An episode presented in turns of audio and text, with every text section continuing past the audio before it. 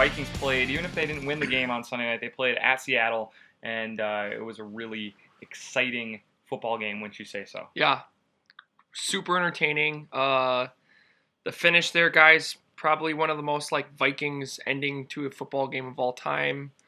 But things looked better, right? You're going to one of the best teams in the league. Obviously, it's not the same playing in Seattle without any fans, but Seahawks, one of the best teams in football, and the Vikings should have came out of there with a W. Yeah, so we will hop right into this, and we'll talk about that game. But before we break any of that down, we need you guys to give us a follow on Twitter, Instagram, at Northeast Podcasts. Also subscribe on Podbean, the podcast app, Spotify, wherever you get your favorite podcast from. And we should be on pretty much everything at this point in time. But make sure you follow the Northeast Podcast and also give us that 5-star rating only. All right, so we'll dive into this game here. Vikings fall. What was the final of it? 27-26. 27-26. The win probability for the Vikings at the end of the game was 97%, which is just crazy. So let's just get right into it. At the very end of the game here, I know we should start earlier, but we'll start at the end. Mike Zimmer goes for it on 4th and 1 inside Seattle's 10. Did you think this was the right call? Yeah, I do. I think, there's been a lot of discussion around this topic. You're a 1-3 football team playing in Seattle, a place where the Vikings traditionally have no success. You have the 4-0 Seahawks on the ropes, and you got about 8 inches to gain with a rushing attack that pretty much literally had just been doing whatever they wanted with Seattle all game. So, yeah, Seattle, a great rushing defense. Vikings ran for 201 yards. Dalvin Cook pulls his groin or something like that, and he has to leave the game. And it doesn't matter because Madison comes in and runs for 112 yards himself. So this rushing attack was fantastic in this game. It didn't matter who was running the ball. And I thought this was the right call. You are on the road. It's a little different than being at home in a noisy stadium. You're on the road playing an undefeated team, and you've been running the ball all game. If you can't get 1 yard, you expect your defense to be able to stop them. It did feel a little inevitable, though, once Russell got the ball back, that we were going to lose that game. Yeah. It just kind of felt like no matter what, he was going to get it done. Also, it kind of felt inevitable. We'd been stuffed a few times on 3rd and 1 in that game. So the short yardage stuff was hurting. I thought the play call, I thought it was a little odd to run it to Samia's side.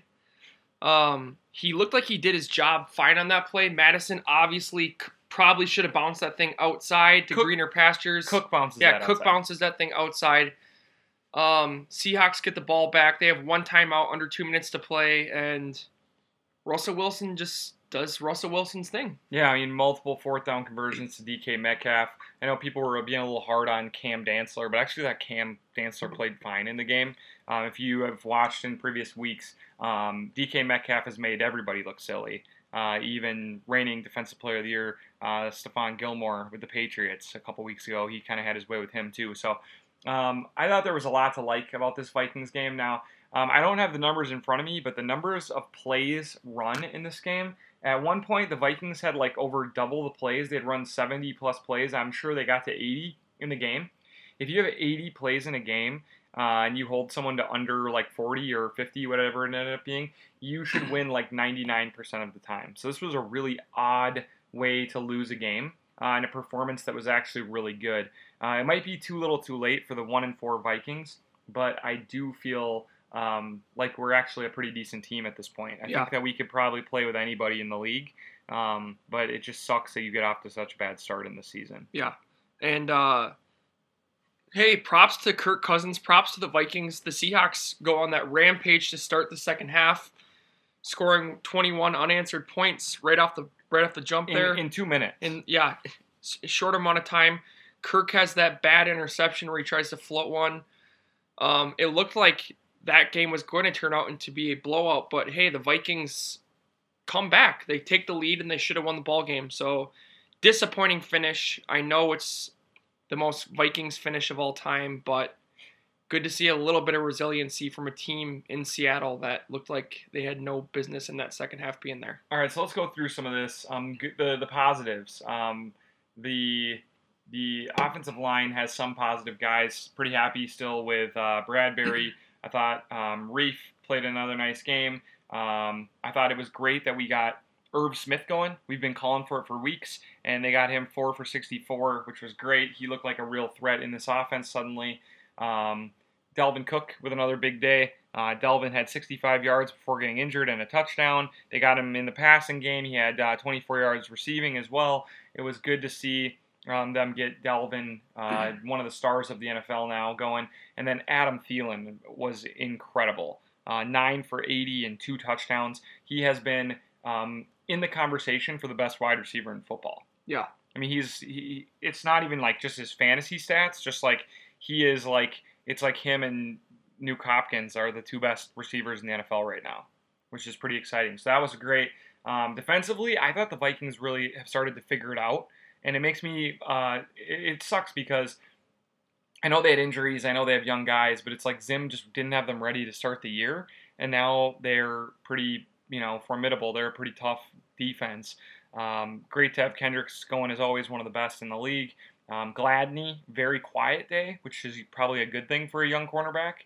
Mike Hughes made some plays. Yeah, Mike Hughes, pretty quiet day. And then a bunch of sacks. Yeah. Who had the sacks? We had Odenigbo finally gets on the board. We had Ngakoue. We had James Lynch in his first action with a nice sack. Eric Wilson had a big one. Eric Wilson had a sack and a pick. Eric Wilson with kind of a nice splash game there. I want to see more James Lynch. Yeah, me too. Hopefully he can be a guy who can come in on third down and put some pressure on quarterbacks from the middle. And Ngakoue has quietly had, 4 sacks, is it now? 5 sacks now. I mean, he's been really good for us. There's a lot of good stuff. There's a lot of things to really like. And,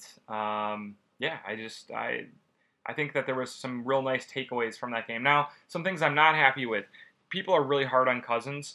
And if you know us, we are erratic Cousins fans, where some days we think he's great and some days we think he sucks. I thought he's been fine the last few weeks, and the fact that Jefferson and Cook and Thielen and now Irv Smith and people are having success and moving the ball means that Cousins is doing some of the right things. But it just sucks that he had 3 more turnovers in this game, including 2 on back-to-back drives, a fumble, and then a terrible pick that let Seattle right back in this game. Yeah.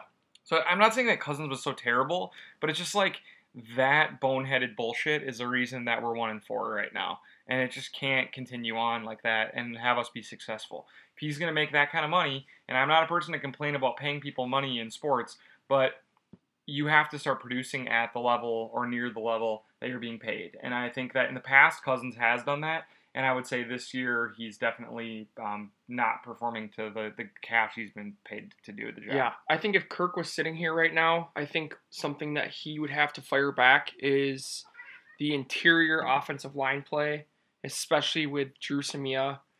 For a quarterback that isn't mobile, doesn't escape the pass rush, doesn't really bounce things outside, he needs that strong, structured inside pocket to step up into. And pretty much on every single play, Drew Samia is just a complete sieve. Getting thrown back into Cousins on just numerous plays. And everyone's like, Cousins, step up! And it's like, where do you step up when the pressure is coming from where you need to step up? Samia was killing us for big parts of that game. It has me really worried. We've been saying this for weeks. Where is Ezra Cleveland's second-round pick?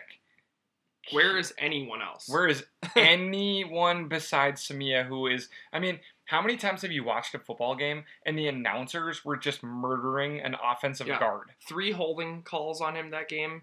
Oh. The dude is just... He's an absolute disaster. He's the worst starting guard in football right now, and it's not close. He's like, not an NFL player. No. So, that was tough. But yeah, overall... There was some good stuff that we saw in this game, which feels good that we're moving in the right direction. But I think it's just too little, too late. Yeah. Unless you go on a huge rampage here and end up at 10-6, you win 9 of the next 11 games. You're not a playoff team. You're not a contender. You're not much of anything. Right. So it means you're gonna have to beat the Falcons this week. We're gonna have to beat the Packers next week or the week after, wherever it is, and you're gonna have to go on a tear here. All right, so last thing I want to talk about, Mike Zimmer not calling timeouts at the end of the game is just disgusting to me. I'm so fed up with it. The Seahawks move all the way down the field. They take up all of the time that they have. They don't even take up their timeout. Yeah, because the clock is not a factor. The clock is not a factor. They get a couple big chunk plays. They get a play down inside the 10-yard line with about 50 seconds to go, right? The Vikings have two timeouts in about 50 seconds. They now know that unless there's a penalty, the Seahawks have 50 seconds from that second point and a timeout to run four plays, right? Which is infinity time. There is no need for that much time. They could do that with 20 seconds. Zimmer sits on his hands with two timeouts, doesn't call one of his timeouts there with 50 seconds. The clock runs down to 30 seconds. We waste 20 seconds before the next play is run, which is an incomplete pass. They run three more passes, two more incompletions, and one touchdown. The Vikings never had an opportunity to call timeout, but blew it at the beginning there. They get the ball with 15 seconds at their own 25-yard line and two timeouts. They could have had 35 seconds and one timeout. That sounds a lot better. Yeah. At least gives you a chance. Gives you a chance. And so the first play, Cousins dumps it off to Rudolph. It takes 5 seconds off the clock. We get like 8 yards. Then the next play, a strip sack, game over. Yep. Just, we never even used those two timeouts. So to me, the clock management has always been a problem for Zimmer. I do think Zimmer is a good coach. I do think that Zimmer is a disaster when it comes to calling timeouts and at the end of games and end of halves. And he did it again here. Yep. I'm shocked there hasn't been more talk about it. Yeah, people... All the talk went to the fourth down decision rather than that. So. Yeah, the fourth down decision was the right play. You look at the numbers, they even showed you on TV, they had a 94% chance to win the game. If they kicked the field goal, they still had a 94% chance to win the game. If they got the first down, they had a 100% chance. And if they didn't, it went down to 79% chance. Yeah. So the odds were in their favor. It didn't do them any good to kick the field goal. I know people are like, well, you would have made them get the two-point conversion. Are you sure that I'm positive that Russell gets the two-point conversion, too, if he needs to. Yeah, 100%. I'm 100% sure he does. So, to me, it's a stupid thing. Sometimes you got to go for it, especially on the road. All right, so let's move into some second down stuff. We have very little news this week. A couple of Vikings have been banged up. Elflein added to the injury list this week, but he was participating in practice. You're still missing Holton Hill. You're missing Dalvin Cook with, is it a groin? Yep, it's a groin. A groin pull.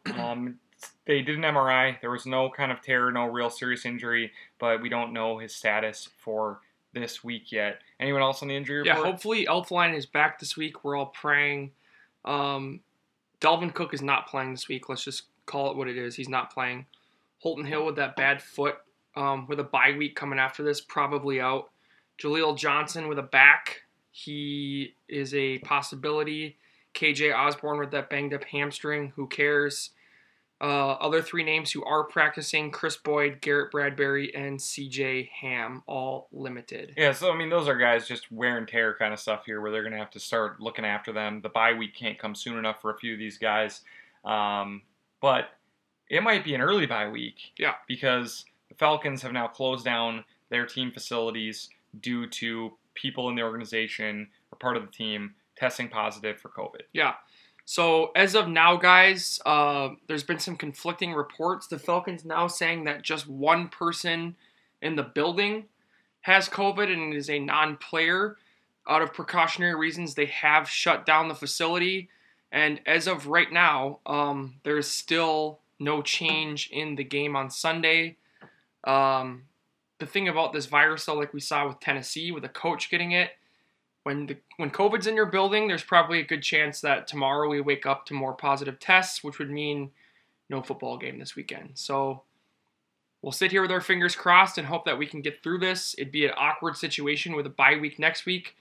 Maybe they push ahead to that bye week. Yeah, I mean, they're not going to give them two byes in a row. They'll figure something out. They'll move the schedule around. It's going to get really awkward. It doesn't matter. Like we keep saying, this thing is going to get messy. So. I wouldn't want to be the NFL schedule people because your life is going to be hell for the rest of the year as you're trying to move games. I wouldn't buy a ticket to a road game. Not even just because of being stupid and doing dumb stuff with COVID.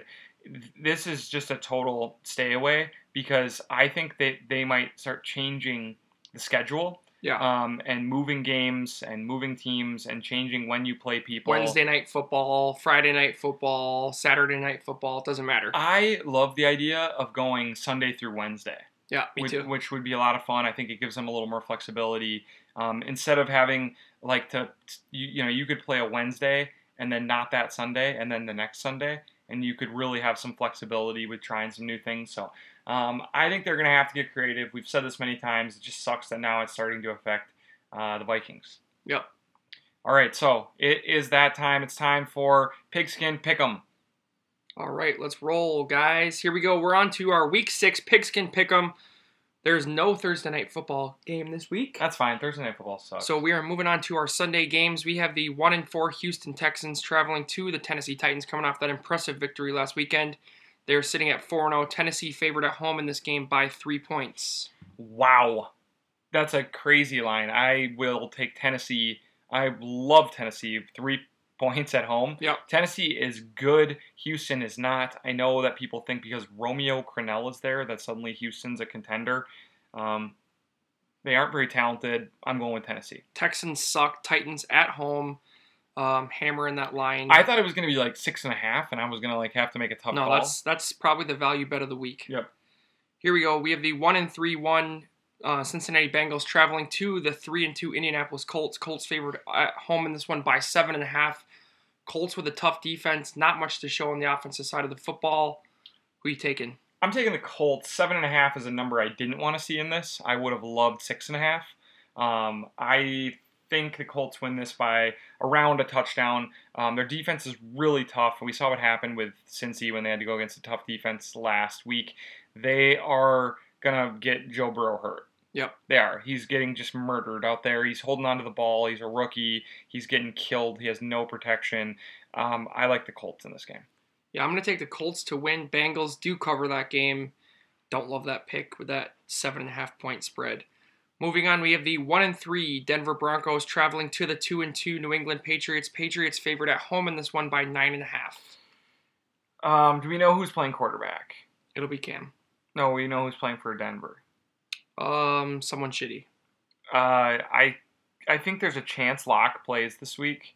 If I knew Locke was healthy, I think I would like to take Denver. But because it's going to be Rippin or whatever his name is, most likely, I like backs against the wall, New England. I think that they win this game and they cover 9.5. Yeah, all right. This Broncos team has lost so many players. Sutton is out. We don't know if Melvin Gordon's going to play because he's getting DUIs. We have questions at quarterback. You have no Von Miller. I mean, they're so banged up. I'm going to go with the Patriots. Yeah, I'll take the Patriots to win, but the Broncos do cover that 9.5 point spread. Moving on, we're still on our noon games. We have the 1-4 Washington football team traveling to the 0-5 New York Giants. This is the poop stink game of the week. Giants favored at home in this one by 2.5. I hated what I saw last week from the Washington football team. They benched Haskins for no real reason. He is sketchy, but he is better than Alex Smith or Kyle Allen. I hated the move to go to Kyle Allen. I ended up with Alex Smith, which was a great story, but it didn't look good. They aren't throwing the ball downfield right now. I like the Giants to get their first win. Watching Alex Smith play quarterback right now makes me feel uncomfortable. It makes me feel sick. That tackle with Aaron Donald on his back. Ugh. No, I don't like it. So I'm going to go with the Giants to get their first win of the year. I'll take the Giants getting their first win of the year. Moving on, we have the 4-1 Baltimore Ravens traveling to the 1-3-1 Philadelphia Eagles. Baltimore favored on the road in this one by 7.5. Something's up in Baltimore, though. They're not the same football team. No, I like the Eagles with the points at home. 7.5 is too many points for a road team that isn't playing great football. I think Baltimore gets this one done, but I think it looks a lot like that Pittsburgh-Philadelphia game last week. That's kind of back and forth and comes down to the end of the game. Wentz looks better. He actually played pretty well last week. I think they keep it close, but I think that the Ravens win by 3. Yeah, Ravens win. I also like the Eagles to cover in that game. Moving on, we're still in our noon games. We have the 4-1 Cleveland Browns traveling to the 4-0 Pittsburgh Steelers.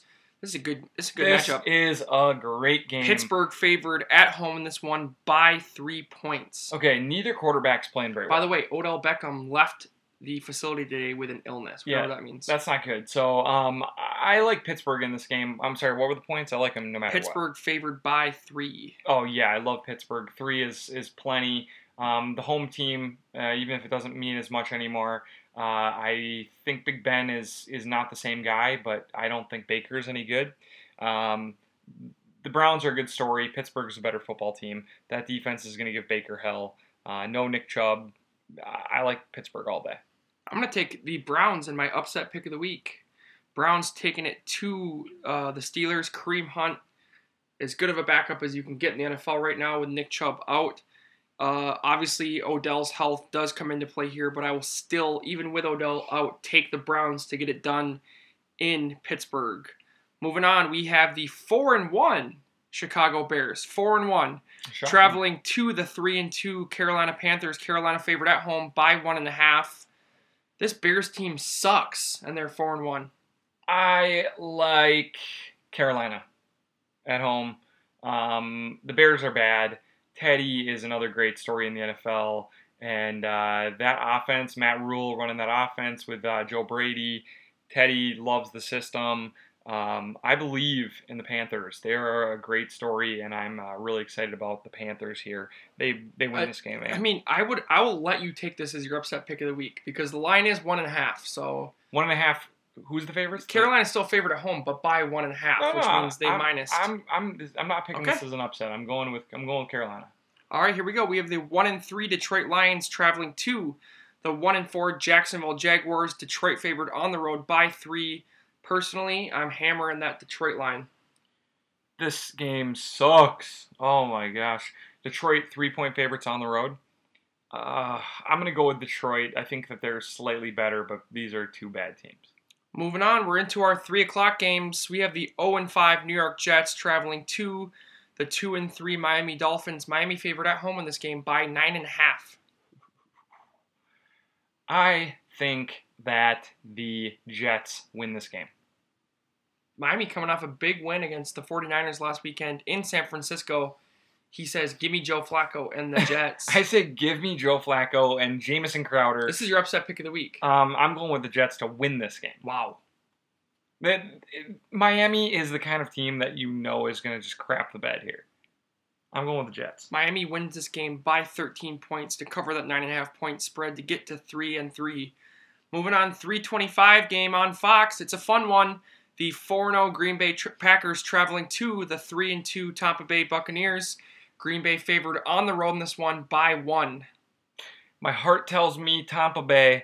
My brain tells me Green Bay. I'm going with Green Bay to win this game. Yeah, battle of the Bays here. Packers, unfortunately, looking too good early on. Aaron Rodgers. This is an old-timey black and blue NFC North. Central. Yeah, Central. Yeah. NFC Central. How did the Bucs end up in the NFC Central? Yeah, I like the Packers here. Yeah, back when the Bucs still had those sweet orange jerseys. The orange creamsicle jerseys. Somehow it was always Tampa Bay at the bottom of the division for eternity. Yeah, I like Green Bay in this game, sadly. Here we go. We only have 2 3 o'clock games this week. Here we go. We're moving on to our Sunday night football game. It's the team that Eric loves. It's the LA Rams. They are 4-1, traveling to the 2-3 San Francisco 49ers. The 49ers riding the struggle bus right now. LA favored on the road here by 3 points. I am picking the Rams to win until further notice, okay?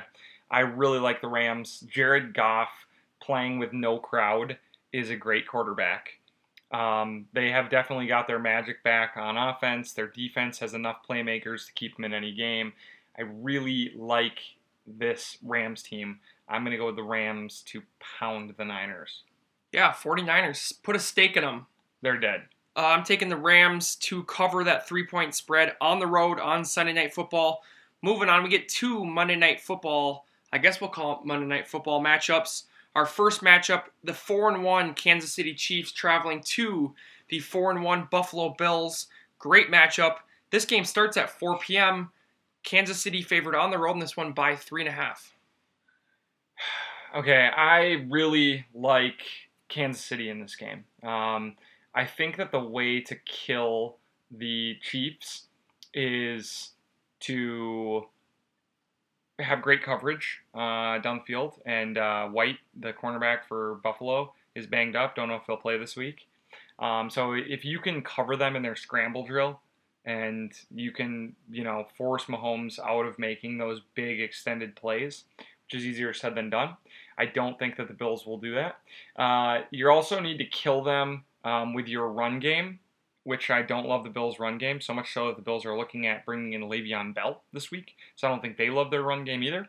And you need to kill them with throwing the ball deep downfield. The Bills can kind of do that, but I don't know if I trust Allen in doing that to beat him. I like the defending champs to rebound off of a tough loss. They looked better in defeat than the Bills did. I love the Bills. I'm taking the Bills at home. This would technically also be covered as a upset pick of the week. Bills get it done and that 4 p.m. slot. Moving on to our regularly scheduled Monday Night Football game. It's the 3-2 Arizona Cardinals traveling to a new-look Dallas Cowboys team. Cowboys 2-3 on the season. Arizona favored on the road in this one by 1.5. Andy Dalton taking over as quarterback after that brutal injury to Dak Prescott's ankle. Who do you like? Second upset pick of the week, I'm going with the home team, the Dallas Cowboys. Yep. I believe in the Red Rocket. I believe in Andy Dalton. Yeah. I think that Andy Dalton is going to be 80% of Dak Prescott, which isn't good enough to be a contender, but they weren't going to be a contender with Dak either. Right. This is going to be a team that wins the NFC East still. He's going to put up great stats. He has 1 billion weapons on this team. When and what does Andy Dalton like to do? Sit back in the pocket and chuck it up. Here's the thing that they said about him, too, is that the problem is that Dak likes to hold the ball and has taken a lot of sacks. And they said Andy Dalton, even though he's a nice downfield passer, he is pretty quick with his release, and he's been playing with crappy lines for years. The Cowboys line is decimated. They said they actually might look even more competent, maybe not as explosive, but a little more competent earlier in games. I like the Cowboys. I am off the Cardinals. The Cardinals are not a playoff team. Yeah, Cardinals aren't any good. I am on the Cowboys on this game at home on Monday Night Football. Love it, love it, love it. All right, we go to our last game. The last game of the week is hopefully going to happen. It is our Minnesota Vikings. What's the current line of this poop-fecta game as well? Falcons traveling to Minnesota this weekend. Vikings favored at home by 4. Vikings win this game easy. This Falcons team is trash. Yeah, Falcons team, a pretty banged-up Falcons team. Keanu Neal, questionable. Grady Jarrett. Dante Julio Fowler. Banged up. Julio's banged up with the hamstring, as he always is. Dalvin Cook. I don't think the Vikings miss a beat here with Madison. This feels like a prime Vikings victory, but this season we know nothing. So let's hope the game happens. I'll take the Vikings to win and cover at home. Win and cover Vikings, yeah, they go to 2-4. And they start their 9 straight victories. Yeah. No, I'm kidding. All right, guys. That is it. That is all the time we have this week on the Northeast Podcast. Go back, check out our other 2 episodes. But yeah, it's been real. It's been fun. And Skol Vikings.